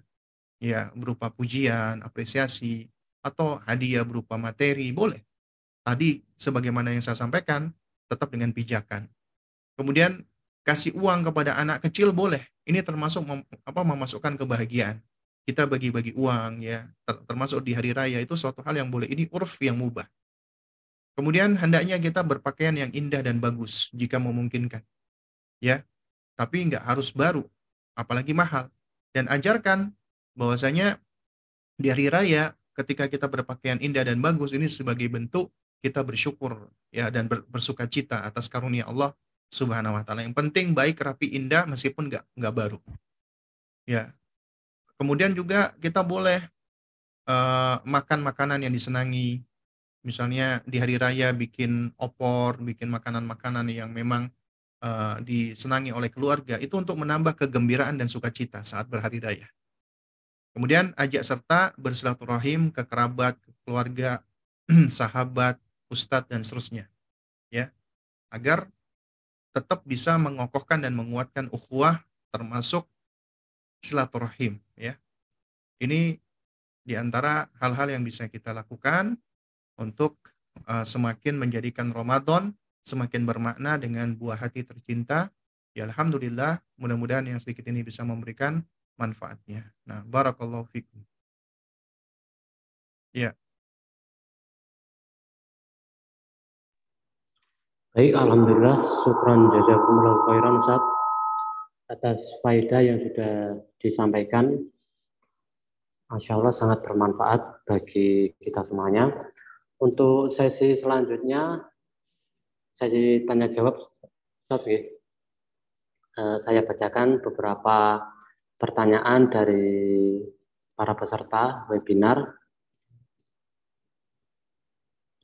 Yang pertama, mohon izin bertanya, Ustaz, bagaimana caranya bisa tetap menanamkan sifat ikhlas mengharap balasan dari Allah Subhanahu wa taala saat orang tua memberikan reward kepada anak, misal memberi uang 5000 kalau bisa puasa sehari untuk memotivasinya. Nah, baik. Jadi uh, untuk memberikan hadiah kepada anak ya atas amal solehnya termasuk ibadahnya, kemudian kita kasih uang misalnya, ini memang suatu hal yang cukup apa tricky. Artinya tricky itu kita harus berhati-hati. Ya, jadi jadi kita perlu untuk untuk berhati-hati ya agar tidak salah langkah. Agar anak itu beribadah kalau kita salah langkah ini dan salah kaprah, jadi mereka ibadahnya itu malah uh, untuk mencari uang ya. Karena yang penting pijakan di situ. Ya. Apa pijakannya? Kita boleh ngasih uang karena uang ini sesuatu yang berharga dan bernilai. Mereka tahu nih dengan uang aku bisa beli barang gitu kan ya tapi tetap kita harus ajarkan ya yang namanya tanggung jawab dan konsekuensi gitu loh jadi ketika mereka misalnya kita udah janjikan nih ya nak kamu kalau berpuasa ya sehari kamu dapat lima ribu rupiah misalnya begitu ya nah yang pertama itu perhatikan dulu usianya kalau usianya masih di bawah tujuh tahun ini suatu hal yang masih lapang tapi kalau udah di atas tujuh tahun, maka hendaknya cara seperti ini sudah kita tinggalkan, ya. Ya ini hendaknya sudah mulai kita kita tinggalkan, Ya, kenapa? Karena anak di atas tujuh tahun itu sudah lebih mampu memahami konsep pahala, ya balasan dari Allah. Adapun di, tujuh tahun, pahala itu suatu hal yang abstrak ya, belum konkret. Makanya kita ingin menunjukkan ya adanya balasan atas kebaikan. Ya. Jadi kalau misalnya kita janjikan nih, ya ini juga yang dilakukan nih oleh apa sebagian salaf ya. Mereka juga sama, mereka juga melakukan hal itu. Juga ada yang mereka apa namanya mem, memberi uang apa namanya kepada anaknya ya atas ya sejumlah amal soleh yang mereka lakukan ya. Tapi tetap diberikan pijakan gitu loh ya. Jadi pijakannya apa? Ketika mereka melakukan kebaikan ya kemudian sudah apa namanya sudah terakumulasi kebaikan dan kemudian kita berikan hadiah, tetap kita sampaikan bahwasanya kamu nak melakukan kebaikan itu semua itu karena pertolongan Allah. Ya karena Allah yang menolong kamu, Allah yang membantu kamu. Ya. Jadi bukan karena uh, kita sendiri gitu loh yang mampu, tapi kita mampu karena Allah. Itu atas pertolongan Allah. La haula wala quwata illa billah. Itu harus ditanamkan. Yang kedua, hadiah ini adalah sebenarnya pemberian dari Allah, titipan dari Allah di dunia, nanti di akhirat itu hadiah Allah jauh lebih baik lagi gitu Ya, apa yang Allah berikan di akhirat jauh lebih baik lagi. Nah, nah terus kemudian dengan harapan ya, ketika kita memberikan pijakan ini, jadi mereka itu ya sudah nggak begitu lagi uh, apa namanya mengharapkan dengan balasan yang ada di, di dunia, tapi mereka sudah langsung mengharapkan balasan yang ada di akhirat. Kalau misalnya mereka sudah apa maksudnya malah mempersyaratkan aku nggak mau sholat kecuali aku dikasih uang ya, nah ini berarti ada yang keliru dengan cara kita dengan metode kita, ya. Ada yang keliru, ya. Kalau misalnya anak kita nih misalnya dia dia menyampaikan aku mau sholat aku mau beribadah kalau aku dikasih hadiah misalnya ya. Nah berarti dia melakukan itu semua dengan pamrih ya kan? Nah berarti kita perlu untuk mendidik dan mengajarkan ya apa kepada mereka ya misalnya begini. Umi Abi aku nggak mau sholat sebelum aku dikasih hadiah ya. Nah kita bisa sampaikan apa kepada anak kita. Kalau dia us usianya sebelum sebelum tujuh tahun dia sebenarnya masih belum dapat perintah untuk sholat ya. Jadi kita bisa bisa menyampaikan begini nak ketika kamu mau sholat nak umi itu aja udah senang Allah juga senang nak Allah itu sayang sama hamba-hambanya yang mau sholat kalau kamu mau sholat nak jangankan hadiah yang kamu inginkan apa aja yang kamu inginkan nak itu Allah subhanahu wa ta'ala akan berikan tapi nanti di akhirat ya tapi nanti nah nanti yang di dunia ya itu juga Allah akan berikan. Tapi apa sesuai dengan dengan ini dengan apa uh, dengan apa yang paling baik ya. Jadi jadi memang ini agak sedikit apa tricky ya sebenarnya untuk uh, anak asalkan kita tidak tidak tidak tidak terlalu sering dan tidak terlalu membiasakan. Jadi itu hanya kita lakukan uh, apa namanya di awal-awal aja. Jadi tidak sering. Kenapa sih para ulama memperbolehkan untuk memberikan hadiah kepada anak? Ya, baik itu hadiah mainan ataupun uang.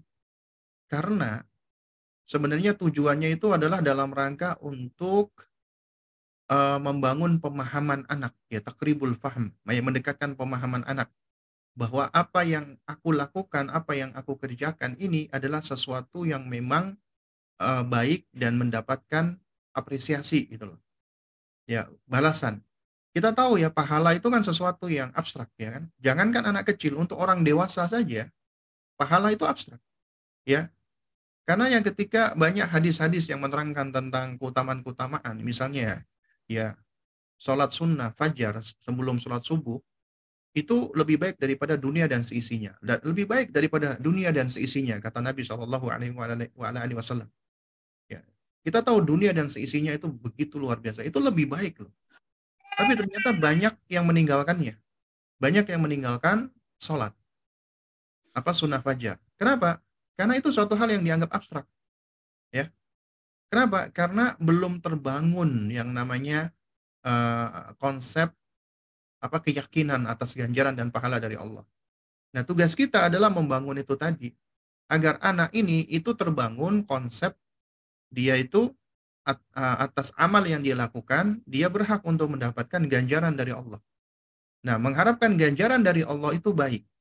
Tapi mengharapkan ganjaran dari manusia itu enggak, enggak baik. Tapi itu kita perlu berikan waktu. Gitu loh. Artinya uh, tujuan kita memberikan mereka hadiah itu supaya bukan mereka uh, kita didik agar mereka pamrih dengan dengan amal mereka apa kepada kita, kepada orang tuanya atau atau kepada orang lain tidak. Ya, tapi adalah untuk mengharap balasan dari Allah. Kenapa kita kasih hadiah? Kita kasih hadiah sebagai bentuk untuk mendidik mereka bahwasanya ketika kamu nak melakukan amal kebaikan, kamu berhak mendapatkan balasan. Ini adalah balasan dari Allah. Allah berikan kamu hadiah dititipkan kepada Abi sama Umi. Nah, dengan bertambahnya usianya kita jelaskan bahwasanya ya uh, apa namanya? balasan di sisi Allah adalah jauh lebih baik. Sehingga untuk berikutnya kita udah nggak perlu lagi ngasih uang dan lain sebagainya. Nah, kemudian yang terakhir adalah memang ada metode-metode ya ketika kita ingin memberikan hadiah kepada anak kita. Itu ada yang ada yang menerangkan bahwasannya ya kalau anak itu sudah diiming-imingi sesuatu hadiah sebelum dia melakukan, ya itu dikatakan bribing ya, itu dikatakan apa namanya? kayak nyogok anak gitu loh, atas kewajiban dia, ya, atas uh, apa namanya? atas tugas dia. Ya, dan ini jadinya nggak nggak baik. Misalnya, ayo kamu kalau mau melakukan ini, kamu nanti dikasih ini dan itu, ya. Nah, ini ini ada yang mengatakan ini bribing. Sehingga yang lebih baik adalah apa? Adalah uh, alih-alih dia di bribe dulu, dia di apa namanya disogok dulu ya dalam tanda kutip, ya itu yang lebih baik adalah ayo kalau kamu mau melakukan melakukan ini dan itu ya nanti kamu akan mendapatkan hadiah. Ya. apa namanya?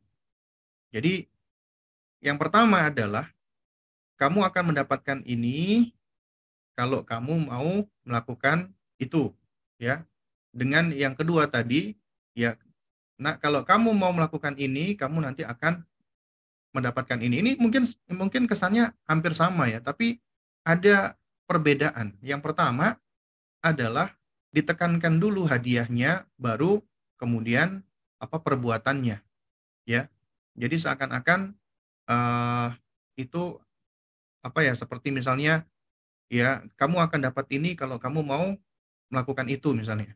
Ya, kamu akan dapat permen kalau kamu mau misalnya apa namanya cuci piring misalnya. Itu ini itu itu sebagai contoh saja. Ya. Atau yang kedua adalah Nak, kamu kalau bantu Umi cuci piring, kamu nanti Umi kasih hadiah. Ya, emang apa Mi hadiahnya? Hadiahnya coklat atau permen. Oh iya, ya Mi boleh Mi gitu kan. Nah, jadi yang kedua ini itu menurut mereka adalah uh, dia berusaha dulu untuk mendapatkan hasil, untuk mendapatkan apresiasi, untuk mendapatkan hadiah. Kalau yang pertama tadi adalah dia harus harus apa harus dijanjikan dulu hadiah supaya dia mau melakukan sesuatu.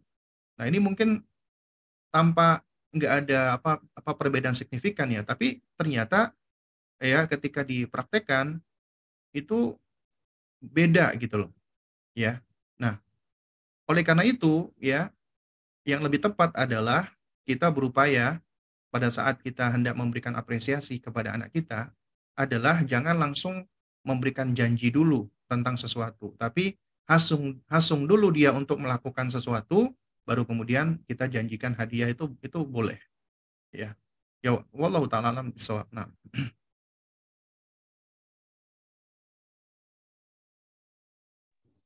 Alhamdulillah syukran Ustaz atas jawaban yang sudah disampaikan. Untuk pertanyaan selanjutnya, Bismillah, semoga keberkahan selalu untuk Ustadz dan tim penyelenggara. Izin bertanya, Ana mengajak anak lelaki usia lima tahun, tapi di jam 9 selalu minta buka puasa. Seperti yang Ustadz katakan, apakah ada batasan waktu maksimal dan minimal usia anak untuk belajar puasa Ustadz? Sampai dengan dia bisa puasa satu hari full dan terkadang nenek di rumah selalu bilang anak kecil tidak usah puasa, kasihan. Kalian mas eh, karena kasihan kalian menyiksa anak kan belum wajib. Bagaimana bagaimana menyikapi hal tersebut Ustaz? Nah, Toyib ya, itu ucapan nenek tadi itu tidak tidak tidak mutlak salah dan juga tidak mutlak benar ya. Jadi kalau memang di apa ditanya di usia berapa sih anak itu harus harus berpuasa penuh, berusia apa berpuasa full itu memang secara asal ketika dia sudah balik. Tapi tentunya sebelum balik dia harus berlatih. Nah, sebagian ulama salaf ya itu apa namanya menjelaskan bahwasanya di antara uh, untuk melatih anak itu setidaknya di usia di atas 10 tahun itu anak harus sudah bisa berpuasa penuh. Dan untuk bisa berpuasa penuh itu butuh latihan. Kenapa? Tubuh kita ini bisa dilatih.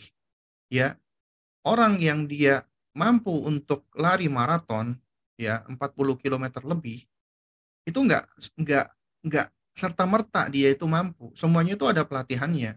Pelan-pelan dulu dari satu kilo dulu dari dua kilo dan seterusnya. Allah berikan kemampuan tubuh kita untuk adjustment untuk bisa beradaptasi. Demikian pula dengan anak kita agar bisa puasa penuh maka dia perlu untuk adjustment ya Nah, jadi ketika kita tahu mereka belum diwajibkan untuk puasa, maka jangan pernah memaksa mereka untuk berpuasa. Jadi ucapan nenek tadi benar. Tapi bukan artinya kalau gitu nggak usah diajak puasa, itu juga keliru gitu loh. Ya, nah oh, kan masih belum wajib, udah biarin aja. Uh, berarti biarin aja mereka seakan-akan puasa nggak puasa, Ramadan nggak Ramadan kayak nggak ada bedanya. Itu juga suatu hal yang keliru.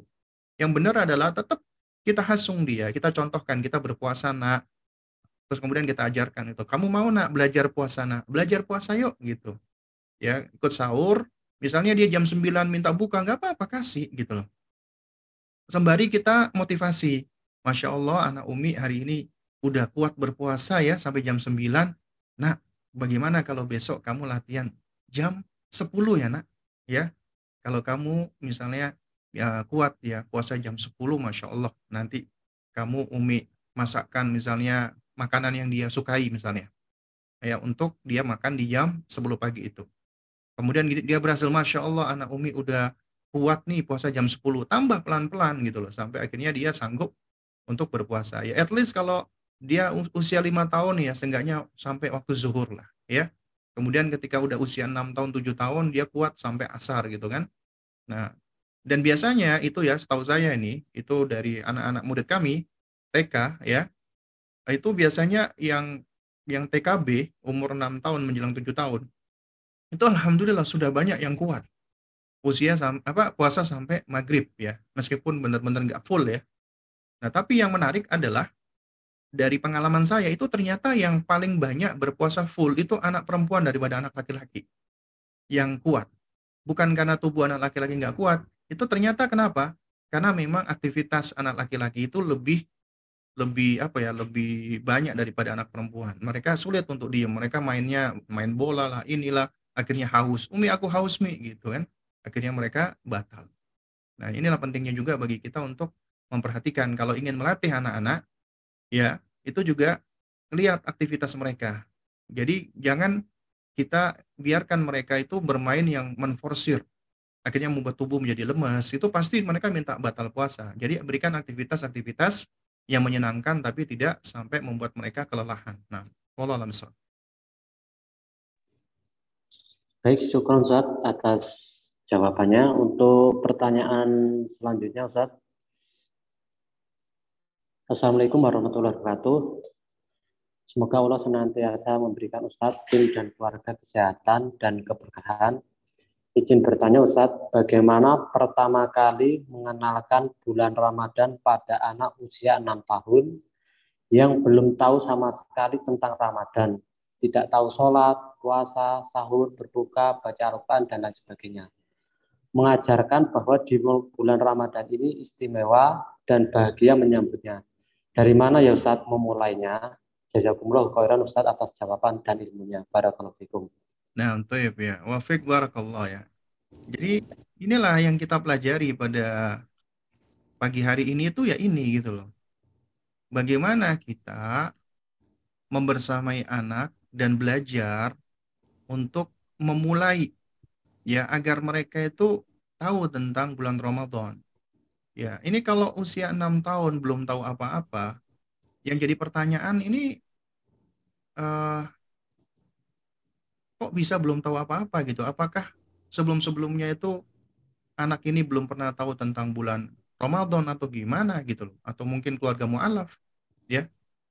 Karena pun seandainya ya eh, orang-orang non-Muslim aja di, di negara mayoritas Muslim mereka tahu ini tentang bulan Ramadan. Ya pasti sedikit banyak tahu dong tentang bulan apa Ramadan. Nggak mungkin nggak tahu sama sekali gitu loh.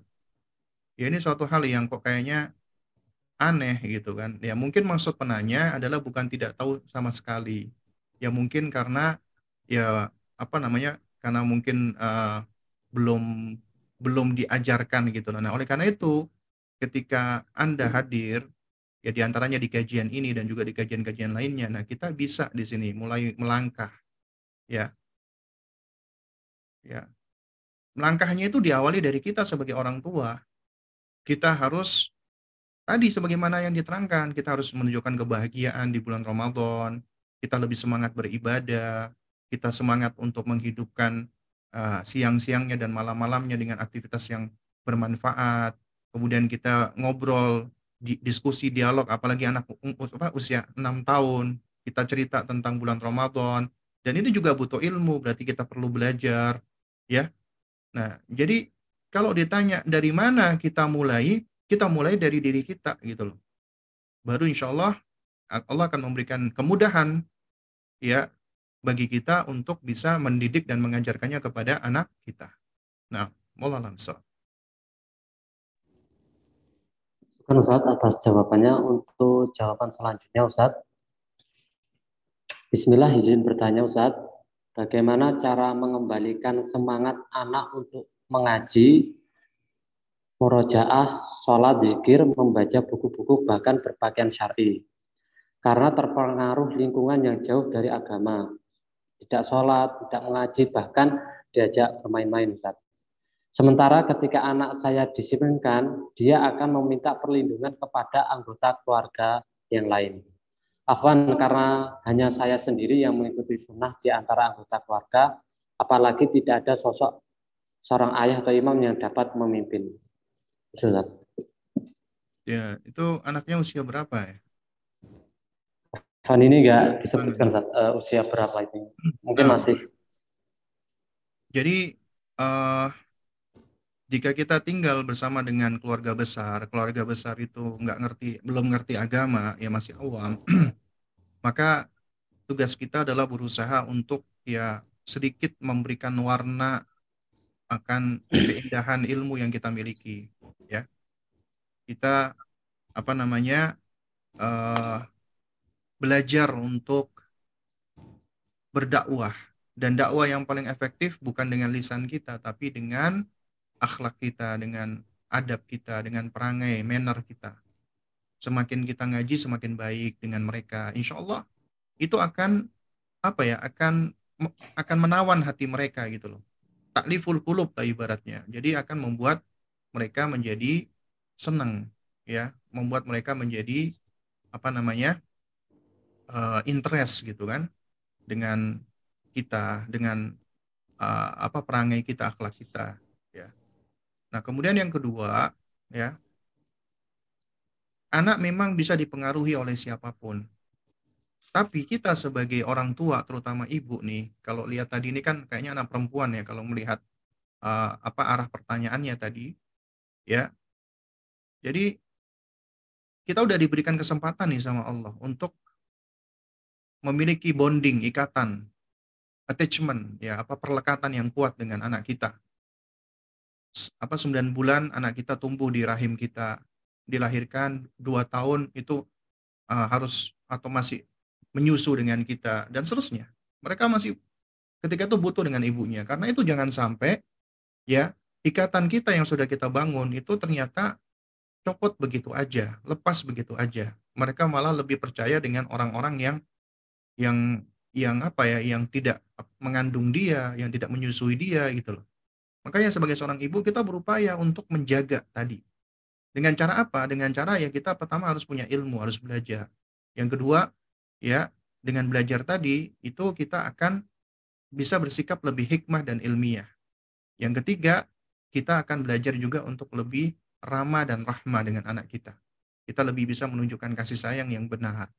Ya. Dan yang keempat, kita juga akan bisa uh, lebih mampu untuk melakukan pendekatan yang tepat dengan anak kita. Ketika kita ngomong, kita bicara, itu semua memang butuh ilmu. Ya. Nah, jadi nasihat saya adalah yang paling penting adalah uh, bukan sekedar nyuruh, bukan sekedar memerintahkan anak atau bahkan kayak kita mengkritisi anak, kamu kenapa sih kamu sekarang kok nggak mau pakai jilbab lagi? Kamu kenapa sih kamu sekarang jarang sholat? Bukan. Namun yang paling penting adalah kita rangkul dia, kita gandeng dia, kita peluk dia, agar dia mau sama-sama ya mendekat kepada Allah Subhanahu wa taala gitu. Jadi kita perbaiki dulu koneksi kita dengan anak kita. Itu yang paling penting. Baru kemudian akan lebih mudah untuk kita kita koreksi. Ya. Nah, sehingga dengan demikian mudah-mudahan uh, attachment dan bonding kita yang kuat dengan anak kita itu dapat menjadi sebab ya mereka uh, apa namanya berada di atas kebaikan dan ketaatan. Nah, baik mungkin ini ya Mas uh, Birda yang bisa disampaikan untuk kesempatan kita pada pagi hingga siang hari ini ya. Karena saya jam 10 masih ada jadwal lagi nih insya Allah. Ya, jadi mungkin kita cukupkan dulu sampai di sini. Insya Allah nanti besok kita lanjut lagi jam 7 pagi ya. Mudah-mudahan Allah mudahkan semua urusan kita. Barakallahu fikum jami'an. Ana pamit undur diri ya. Uh, apa namanya? Wassalamualaikum warahmatullahi wabarakatuh. Waalaikumsalam warahmatullahi wabarakatuh. Sekarang saat atas faedah yang